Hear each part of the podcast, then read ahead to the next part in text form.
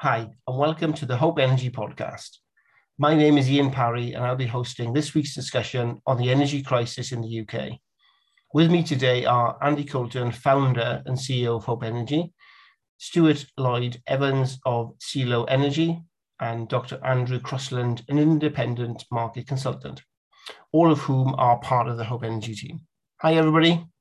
Morning. Hi, Hello. good morning. Thanks for your time today. Um, so I'm going to get straight into it um, and ask you, Andrew, with a, a nice, easy opener. Um, what do you think's been going on in the industry these days? What's what's kind of happening? I, I, think at the time of recording, we're in the middle of a, a supposed crisis around gas prices leaping up and some, some suppliers exiting the market. But uh, I think I, I, sort of view this in, the, in a sort of wider context of, um, we're, we're a few weeks away from the climate conference in Glasgow, huge lot of, of noise around uh, around heat and transport, and, and I, what I what I'm seeing is a a real drive towards electrification and changing the way that we get energy in the UK, and uh, a real um, drive to increase electricity demand, which um, I get quite excited about because uh, I think there's a real good uh, good opportunity to uh, start to do things a bit differently. Great, thanks, Andrew. What about, what about you, Stuart? Yeah, similar. I mean, it's kind of a, I guess, a global crisis of sorts that's had some kind of ripple effects into the market. They've then been exacerbated by local things that have gone on. So, in globally, there's been an increase in gas demand that's been happening come out of COVID, and also shutting down coal assets in the Far East accompanied with a, a cold winter last year in Europe that left European gas demand higher across the summer. So suddenly everyone's across the globe is scrabbling to get gas, which has pushed the price up for gas. Uh, at the same time, an accompanying increase in the price for carbon, um, with carbon permits being less around because people want to use less carbon, so it's getting more expensive as well. So you've had the kind of global impacts and European impacts that have pushed prices for gas and electricity higher. And then accompanying that with a kind of more local UK impact during September was a, a particularly low wind month. That meant that there was less wind generation than expected.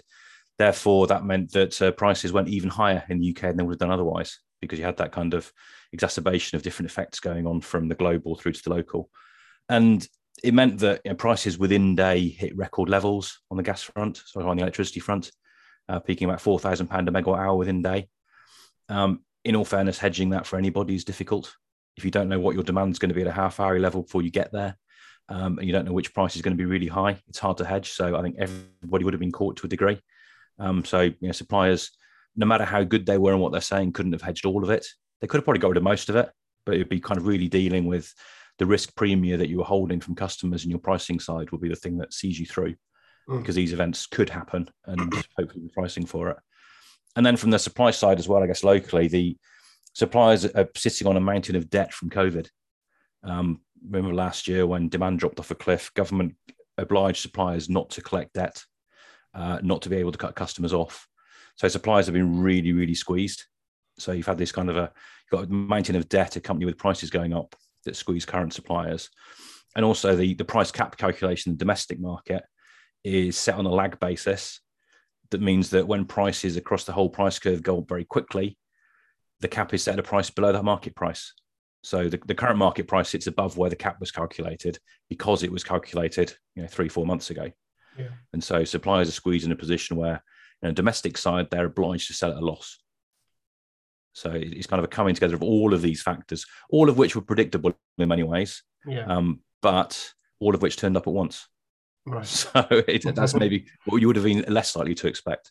Yes, exactly. And and Andy, it's, it's kind of difficult um, trying to add anything to that from from both Andrew and Stuart. Really, kind of uh, you know great insight from them both. But is there is there anything like from a summary point of view you just sort of pull together on it?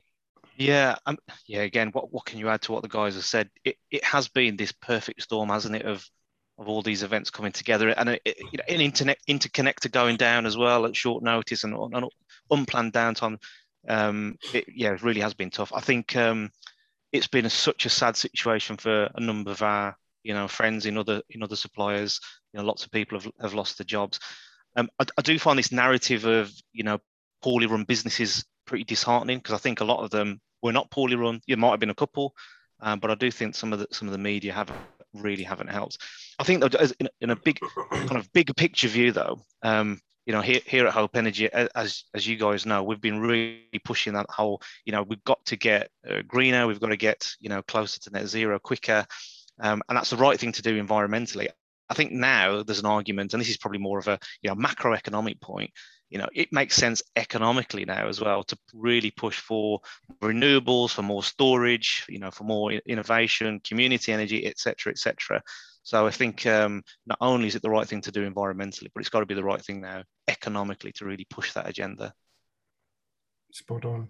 Um, so, so for people outside of the industry, what they're being hit with at the moment is headlines from, you know, whether you're reading it on on the sort of BBC web pages or whether you're, you're picking up your news from, you know, traditional newspaper outlets, and and words like crisis, um, you know, hearing about things like running out of gas supply and um, and obviously off the back of um, people sort of panic buying in the shops earlier, you know, last year, and the, the sort of petrol um, sort of panic buying as well. Um, but but obviously, you were all on the inside track of this. What what are we? What what might we have missed if we'd have just followed the news uh, headlines, Stuart? A, whole heap of things, but uh, let me just try a couple of. Um, I think it's been interesting that every time a politician speaks, different question they're asked. I mean, no surprise to anybody, I guess, in many respects. But politicians are, generally answering questions about security of supply, as in, will the lights go off? Is there enough yes. gas? And the answer is yeah. yes. Whereas the questions that are being answered are generally around price, because I guess we all assume that there'll be gas in the pipes and power in the cables. So there's been this kind of real, I think, mismatch between yes, there is enough of the product there, but how much it will cost is the thing that's unknown. So mm. I think that's why there's been a bit of a gap in what the industry's been talking about. Um, and I think as well, there's been a bit of news around recently around paying more for gas to incentivize decarbonisation of gas. It's probably worth noting about. I mean, I mean my, my expectation of that originally was that that would be a repatriation of costs from electricity into gas to pay for decarbonisation. But I think reading around it a bit more now, it looks like electricity, electricity costs will stay where they are, and then gas will get more of its own non-commodity costs to pay for heat pumps and things. So it looks to me like rather than switch from one to the other, is one it is and the other going up. Uh, can I ask you, Stuart, on, on that then, where, where, do you think the price cap is going to go then? Because sure, surely, you know, those costs have got to be, you know, there's, there's only one way those costs can go. It's got to be passed on partly to the consumer. So where, where does the price cap fit in all this? Well, for the current period we're in, uh, those costs don't apply. So the cap is set and it will be what it will be. Um, I imagine it'll come in next year sometime, depending on when government kind of predicts and says how it will happen. At which point they'll be fact into the cap back then. Um, if the cap survives, I mean, who knows? There's so much mm. pressure, maybe not politically, but pressure from businesses to do it that there needs to be some changes made in the calculation because it, it's always been a really weak calculation. Yeah. And, and I remember, you know, Ed Miliband was the first one to talk about price freezes back in 2013, 14, whenever it was, I don't know. Um, and back then, the point was made to him that, you know, a, what, a price cap that is fixed against a floating wholesale price is a recipe for disaster. Mm. So, I mean, that should be a surprise to nobody. Yeah, it is. It is difficult though, Stuart and, and Andy. You know, I, I, I work with local energy poverty charities, and the number of people yeah. who are facing that heating eating choice is, is significant. So, it's uh, you know the, the the price cap is there to protect um, protect consumers. Um, some of them aren't aren't poor; they're they're vulnerable for a whole manner of reasons. Elderly, um, running a young family, etc but the fundamentals of the market don't change. That energy prices are high, and I think I think in your first in the first question, Stuart, something you said was this was very predictable, and um, although we know that we live in a post-truth world with politics, we do know the fundamentals of, a, of an electricity market and electricity system remain constant. That the UK is absolutely addicted to gas. It's 40% of our electricity the last year, 90 odd percent of our domestic heating demand. And I think what the headlines are missing is how we're going to diversify away from gas. There's a whole, you know, there's a, it's great getting your photograph taken with a wind turbine or a solar farm. But what about the alternatives to gas that we're not talking about? Biofuels that aren't being talked about, hydrogen, having a reasonable debate about what hydrogen can do. how we're going to decarbonize effectively very, very leaky homes.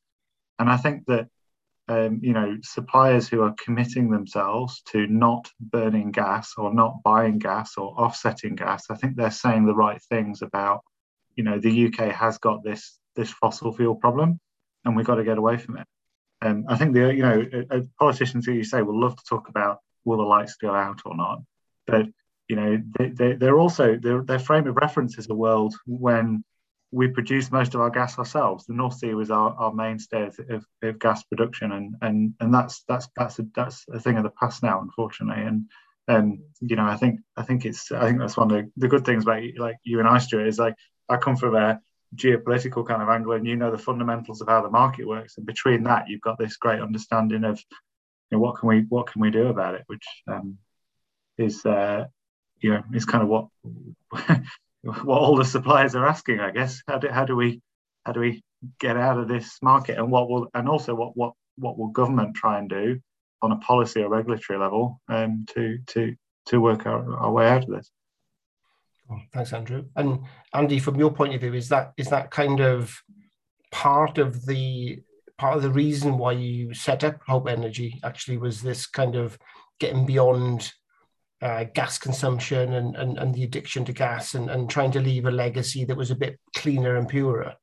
Yeah, yeah, very much so. And I think for, for those who perhaps don't know our story, part of it was, you know, for those of us involved, a little bit of a midlife crisis of, you know, what the hell have we done with our lives? And, um, you know, what good have we actually done to the world? And the more you start reading, and more I started reading about, you know, the impacts of climate change and where we're going, um, we're not doing enough quickly enough. Um, so I think even you know net zero by 2050, there's you know, the, the UN review on this, the IPCC that looks at climate change, suggests no, we've got to do something a lot quicker. We've got to do something in the next decade, or else um, you know we're going we're going to be in trouble. So that's kind of why we started. Well, not even kind of. That is why we started up. And in particular, you know, we want to look into what can we do to tackle this. You know, what can we do to try and lower our carbon footprints and uh, yeah, and that's where Hope Energy was born, really. So, and I think it's probably fair to say that the greener suppliers in the market, as we as we record this today, of which you know there's two or three that do it pretty well. Um, they're still going. They still seem to be going relatively strong, and I think there's there's a, there's a message there because I think people are starting to understand better how the market works and how suppliers work, and um, yeah, obviously we, we want to join that that brigade as well. So, yeah. Cool. Thanks, guys. So, broadly speaking, then, um, you know, the, the headlines are being driven by these kind of catastrophic event type conversations, and that's missing uh, missing the entire point as far as where the pricing is at the moment and how retailers are, are faring um, in in this market. I mean, we saw we saw yesterday a, a cooperative of, of failed suppliers gathering together to to complain to Ofgem and the government about the way in which the things have things have gone for them and the way this this market's faring. Do you think, um, to, to Stuart and Andrew, do you think that sort of activity is going to drive any real change in the marketplace, or do you think it's broadly going to fall on on deaf ears? Stuart, if you wouldn't mind starting that one. Unfortunately, the evidence so far suggests is where we are at the moment. Yeah. Um, I, I, think it's it's a real travesty that there have been thousands of jobs that have been lost in energy supply, and yet they're still being talked about as failing businesses and people. Mm. And so, whereas energy intensive users that, to be honest, took decisions for the hedging they did and being exposed to very short term prices are being supported. I think that that's a real travesty. And politicians really should answer as to what's going on and why they've made those decisions. But I think I mean, suppliers over the last 20 years have been a convenient political punchbag. They've been the bad guys for the red tops and everybody else. And I, I think it's misplaced. Um, I would hope that some of that is toned down into the future. Yeah. But as for fundamental changes, I don't think they'll be coming quickly. And, and I think some of the things that the suppliers that have failed have asked for are probably a bit unrealistic. If asking somebody to underwrite their hedging for them, mm. I kind of, I mean, my view, that isn't how free markets work. Mm. Um, if you know what you're doing, you may have suffered pain at this point, but you shouldn't have been caught out entirely. So there is a, a little bit of you've got to figure out what you're doing and make sure you don't take bad decisions. Yeah, and, and I guess that's having um, hedging and a commercial strategy at the center of your organization um, to make sure you do not get caught out. And, and f- for me, the you know, the, the, one of the big learnings is has been lots of people have come to market with a proposition of doing something different for the customer, which is, you know, truly important, but they've still lost out in in, in this in this round of, of, of losses because maybe they haven't got the commercial strategy quite right. And I guess what what Andy's trying to build here at Hope Energy is a is a strategy that combines both the consumer proposition and leaving a legacy and that strong commercial um, strategy, um, you know, driven by yourself, Stuart, where where we will get things right. And I think as well, one thing we've we've observed over you know recent years is I think a lot of suppliers have entered the market, and again, I'm really, really not trying to throw dirt at the other suppliers, but I think the way the market's gone is there's been a bit of a race to the bottom. You know, the, the, the cheapest tariffs available. You know, get on the comparison sites, um, and I think it's a false economy. You know, because I think the comparison sites they're not they're not cheap to go through as well. Um, I think that was always going to be a bubble that would burst because the real price of energy is you know is what it is and so a lot of suppliers were taking hits at that time. And that was when wholesale prices were a lot lower. So i think that was always going to there was always the danger you know if, if wholesale prices start um, creeping up which was somewhat predictable as we've already talked about then yeah there was this bubble that's going to burst. And i think the, yeah, the think reality is oh, on, Stuart, yeah. I was saying, if you add into the mix as well the non-commodity costs that we're talking about, yes, wholesale costs have suddenly spiraled, but the, the non-commodity costs that pass through that you know, prior to this increase made up about half your bill. At the moment, they're probably making up about 20% maybe with the wholesale price increase. But their costs for financing low carbon mainly. And to be honest, the mechanisms that they pass through to suppliers on are phenomenally complicated. Yeah. So much so that I mean the, the suppliers are effectively underwriting the risk about how much gets generated. And to understand that as a supplier, you really need to understand the whole market. And I think there may be some that came in that didn't understand how those things worked and how the prices would come through to them, and therefore didn't price them effectively. So you, you get yeah. hit by wholesale prices and the non non commodity prices that effectively supply you're recovering to pay for somebody else. So the supplier is kind of the recovering all the costs for everything else to get built. So it's really, really important in the long run that the UK has strong suppliers because that's how net zero is going to be delivered. Based on the way it's been financed at the moment, that's the decision government's made. So government needs strong suppliers as much as anybody else does. Yeah. Um, just just kind of moving on then to um, the sort of future and, and where where we go next, where this market go next, where, where, where it goes next. So Andrew, you're you're well placed to, to answer this question. What what do you think is going to happen next, both in the short term, and I'm, I'm kind of thinking between now and, and sort of March next year, that sort of winter winter period, and then and then maybe the, the year after that. What, what what are you seeing? Um, I think I think you can probably divide it into a few different areas. Um, touched upon this earlier, but you know I think regulation is going to be pretty interesting, and to see how Ofgem respond, be that to changes in the price cap or specific requirements on how suppliers um, hedge, for example, might be something they might look at. I'm not necessarily saying there'll be uh, good interventions or not, but I, I, think Ofgem will have to be seen to, to act, and um, it will be interesting what they do. Um, historically, they uh, are advised into taking policy decisions by industry players as well as politicians. So it would be interesting which of, which of those various people is the loudest. Um, I think you know there's there's a lot of noise at the moment about you know announcements being made up in the lead you know in the lead up to COP, and you know net zero is is not going away for good, which is a good thing, um, and I think we're going to see some pretty significant um, infrastructure announcements being made. The, the government really likes to do that at the moment. There was talk this morning of uh, one of the big nuclear plants being announced we're going to need a, uh, a big investment in the networks. We're going to need a lot of capital invested in renewables. Now, as Stuart touched upon just now, that's going to cost a lot of a lot of money. Um, and what I really, really hope is that the government recognises that any capital that's invested has got a cost of finance, and that cost of finance is paid for. Everything is paid for by the consumer in the electricity industry.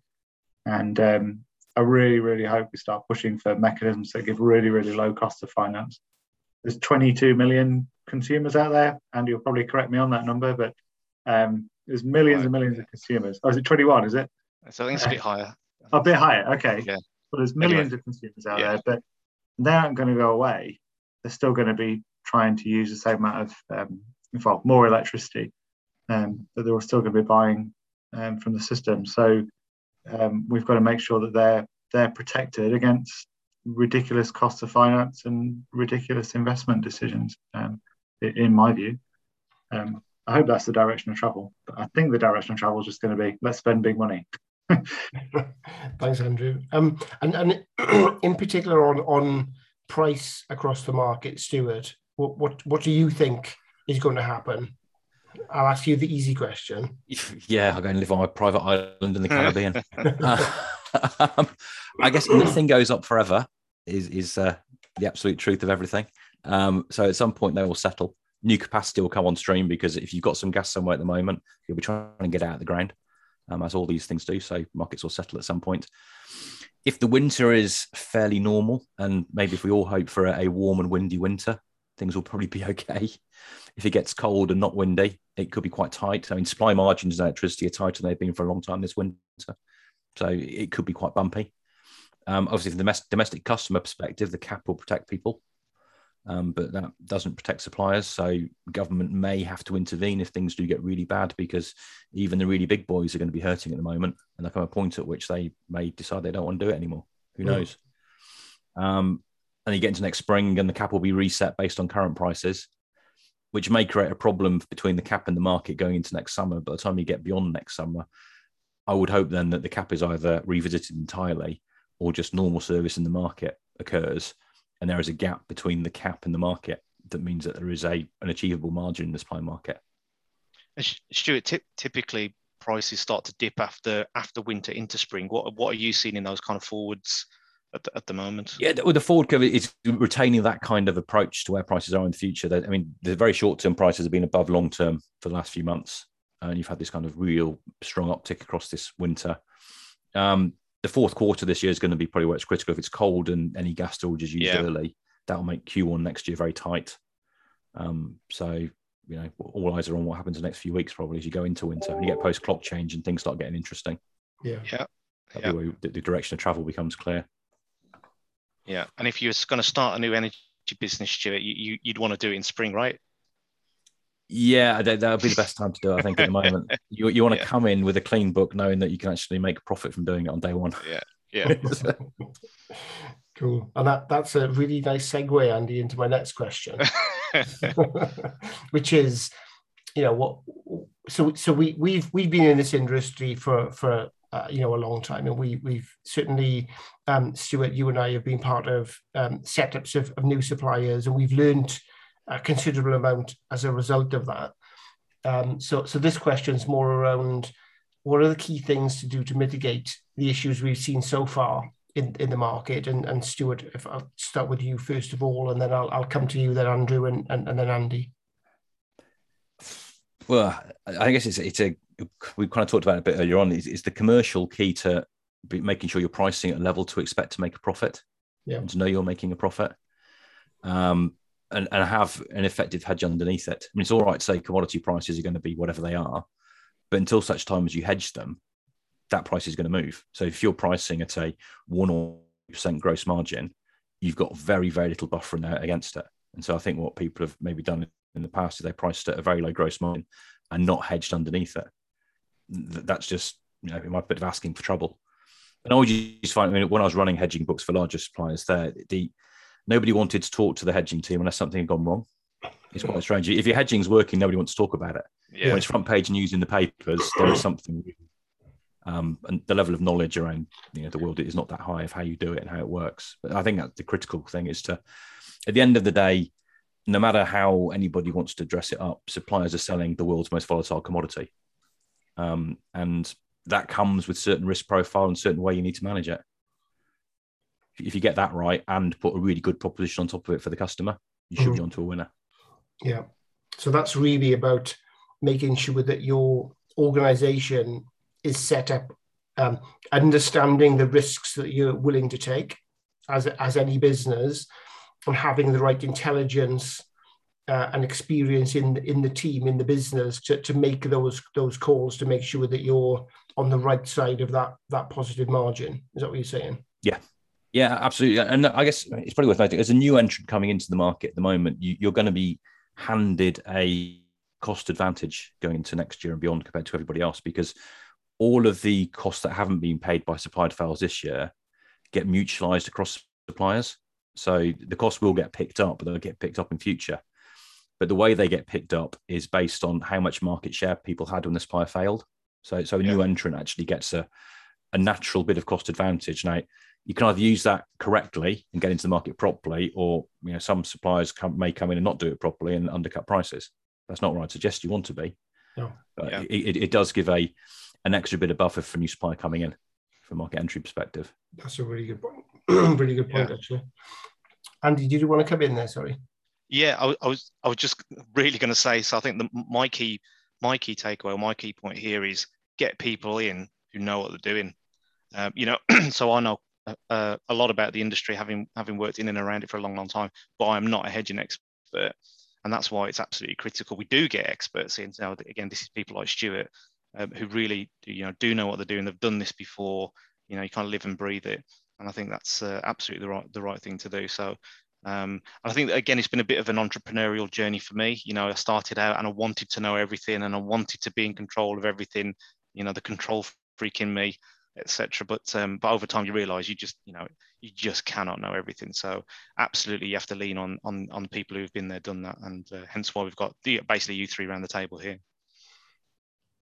Cool, thanks, Andy. And and Andrew, anything you can think of that would help to sort of mitigate the risks that have been uh, seen across the industry when when setting up a new business?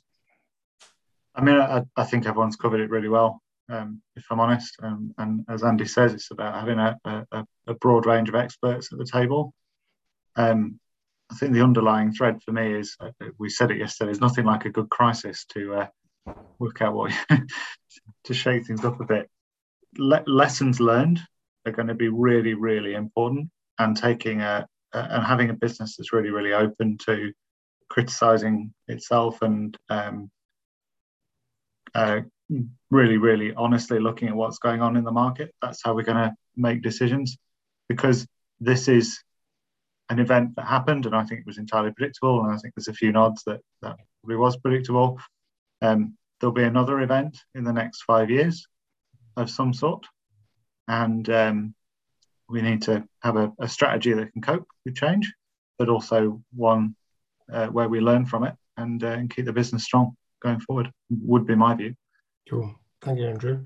Um, I think it's, it's fair to say, list, listening to, to, to you experts today, that entering the market um, in the early part of next year um, is, is kind of one tick in the box. That's one thing that you would consider advising clients on today. But it's obvious to me as well that entering the market with the right proposition is also important. So with, with a with a, a real clear green proposition uh, that's helping consumers and businesses get to net zero is is very helpful. Um, and, a, and, a, real clear strong message on that. So combining the, the commercial um, risk factors that Stuart is, has, has covered uh, so very well as well as you know what are we going to do for consumers making sure that there's a real low cost to serve um, as, as far as how we manage customers and how customers engage with us um, so so very important, and it's just kind of that thread of of commercial that cuts through it. So so I guess the question was going to be, would you be advising people to enter this market at the moment? But I guess the question is more about under what circumstances would you be advising people to come into the market at the moment? Um, would be would be I guess the question. Um, Stuart, would would you mind just kind of covering that one off? Yeah, I think it's like you've got a clear purpose and a clear proposition, and it kind of you know how you're going to manage it end to end from customer service through pricing, through debt recovery, through the commercial risk management, everything else. And you, that that's great. You know what you're doing. I think the days of somebody starting something up in the back bedroom without yeah. knowing what they're doing and without the collateral to finance it are, are hopefully gone. Um, if you if you're not doing that and you kind of know how how much risk you've got, make sure you've got enough cash to cover bad events. Now would be you know now's a, now's a great time to come in because the market's repositioning. And I think that kind of purpose-driven business is, is probably in a really good place and being really cold about it, you know, there is a lot less competition in the market as well. You know, as, sad, as sad as that is, you know, that's mm. the reality of the situation. So, um, yeah, that's that's also a, a, another plus, I suppose, or another tick in the box, as you'd say. Mm. Yeah, absolutely. Um, just to sort of bring things together, then to, to finish off uh, today's podcast, um, a question that I've been wondering with all all these different events. So we saw in Texas last year, where where they had a, a massive struggle um, as far as their power was concerned. Obviously, what we're seeing in the UK and and this sort of spotted events like this across the world. Actually, do you think these events do more to help get us to net zero, or do you think it brings out the whole uh, argument for coal and and, and dirtier energy um, as as a way of of making sure that we we sort of have have have all of those resources used. Um, Andrew, would you would you mind maybe picking up that point first? You like to ask me the hard questions, Ian. uh, no, uh, yeah, it's, it is an interesting question, and it's certainly events like this bring a lot of attention to our industry. I think the the good aspect of that is you get debate and ideas. And, you know, I see on my Twitter all the time, I'll have the same tweet picked up by Greenpeace and by people who are very pro fracking saying different things about the same bit of information. And I've always enjoyed that. And I think I think it's it's what one thing is good at this time is all that information comes out. Um, it's what we choose to listen to and what we think is right that's um, going to help us make the right decisions. Um, with respect to net zero, I mean, I, I think it was it was going to happen rapidly anyway. Um, uh, particularly in the UK, if you look at the rate electricity is decarbonising, if you look at the number of EVs that you see around town, I drove two miles yesterday and saw ten electric cars, which I thought was was pretty uh, you know amazing. Something that, that was such a new technology, even probably two years ago, you might say. Yeah. And um, yeah, certainly electric heat as well. You know, the announcements around heat pumps are quite interesting, and and and what's going to happen there. Um, the the bit that I would love to see more talk about, which is interesting from a supplier who's incentivized to sell kilowatt hours, is how do we reduce our demand as well? How do we get more efficient? And um, you know, although electricity demand should be going north very very quickly, um, how can we um, you know temper the peaks of demand? Um, you know that cold winter day when everyone's heating and charging the car and making a cup of tea and some idiot's got the bar heater on as well you know. That would be the question i'd like to understand. Yeah yes definitely. Um, and Andy, I'll give you the sort of the, the, final word on this question, if you wouldn't mind. What, what, what are your thoughts? Yeah, um, it's one of those where obviously you hope you hope that it's not hindering it and it's actually going to be helping us uh, get towards net zero. I think there, there is a fear, as you talked about coal. You know, I think there is a fear, especially perhaps outside of the UK where there are lots of coal reserves still. Um, it's a, if people have got access to it, and it is a case of well, we've got to keep the lights on somehow. You know, are other countries going to head towards or back towards coal? Um, that, I suppose that's a fear of mine. I think certainly here in the UK, and I'm hoping across the wider world, uh, the wave um, and you know consumers want sustainability. Consumers want net zero and i think there's a there's a big enough demand now and a big enough movement that to go back on it um, would just be you know political disaster. And i think we've talked to you know on some of the other podcasts haven't we about you know politics and and how that has a big impact and pol- politicians typically look short term because you know they're going to get voted back in in a couple of years time i think this one though is is is, is something where they can think longer term because i think the mood music is there um, so yeah, so I, re- I really hope now with this it being front page news, and as Stuart said, who would have thought hedging would be front page news? But I think that's actually helped educate, you know, the, the population, the masses around how this complex thing actually works. So I'm really hopeful, really hopeful that actually, you know, this all of this news will be good because it just adds more fuel to that. You know, we've got to get into net zero. People understand it a bit better. So yeah, hopeful, hope, hope. Hopeful. Hopeful. okay, so listen, guys, uh, thanks for your time today. I've really enjoyed the, the conversation. Uh, I've certainly learned a, a, great deal from it as well, uh, which is which is always a good thing. Um, so that's the end of today's podcast. Uh, this is a Hope Energy podcast. We'll be bringing more podcasts to you in the future. Um, if you want to follow us, you can go to LinkedIn and, and take a look at the material we'll be sending out there. Um, obviously, we're all about legacy. Um, so we are going to continue to share good stories from around the world on, you know, where where we see um, good legacy stories coming out and how um, others can sort of follow in in, in those footsteps as, as we're leading this charge. Um, so that's a, enough from me for today, and, and thanks everybody else for attending today's podcast. Thank you, everybody. Thanks, everyone. Cheers.